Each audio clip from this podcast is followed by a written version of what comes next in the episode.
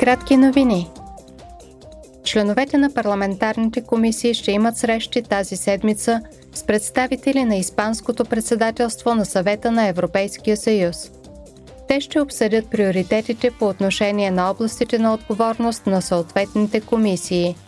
Испания е начало на съвета на Европейския съюз от началото на юли до края на декември тази година – Върховният комисар на ОНЕ по правата на човека Фолкер Тюрк ще се обърне утре за първи път към членовете на подкомисията по правата на човека и на Комисията по граждански свободи, правосъдие и вътрешни работи на парламента на съвместно заседание. Разговорите ще се фокусират върху постиженията в областта на правата на човека и глобалните предизвикателства в тази област.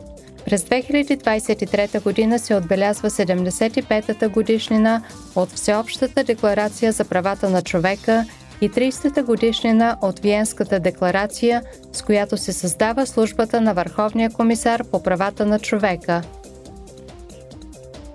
В Брюксел се проведе третата среща на високо равнище между Европейския съюз и общността на латиноамериканските и карибските държави – Срещата на лидерите на Съюза с държавни глави на латиноамериканските и карибските държави беше възможност за по-нататъчно укрепване на партньорството и обсъждане на съвместната работа за постигане на справедлив, екологичен и цифров преход.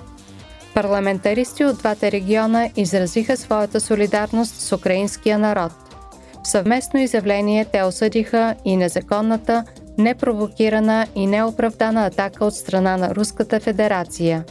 Председателят на парламента Мецола се срещна с бразилския президент Луис Инасио Лула да Силва, с президента на Еквадор Гилермо Ласо и с президента на Уругвай Луис Лакале Пол –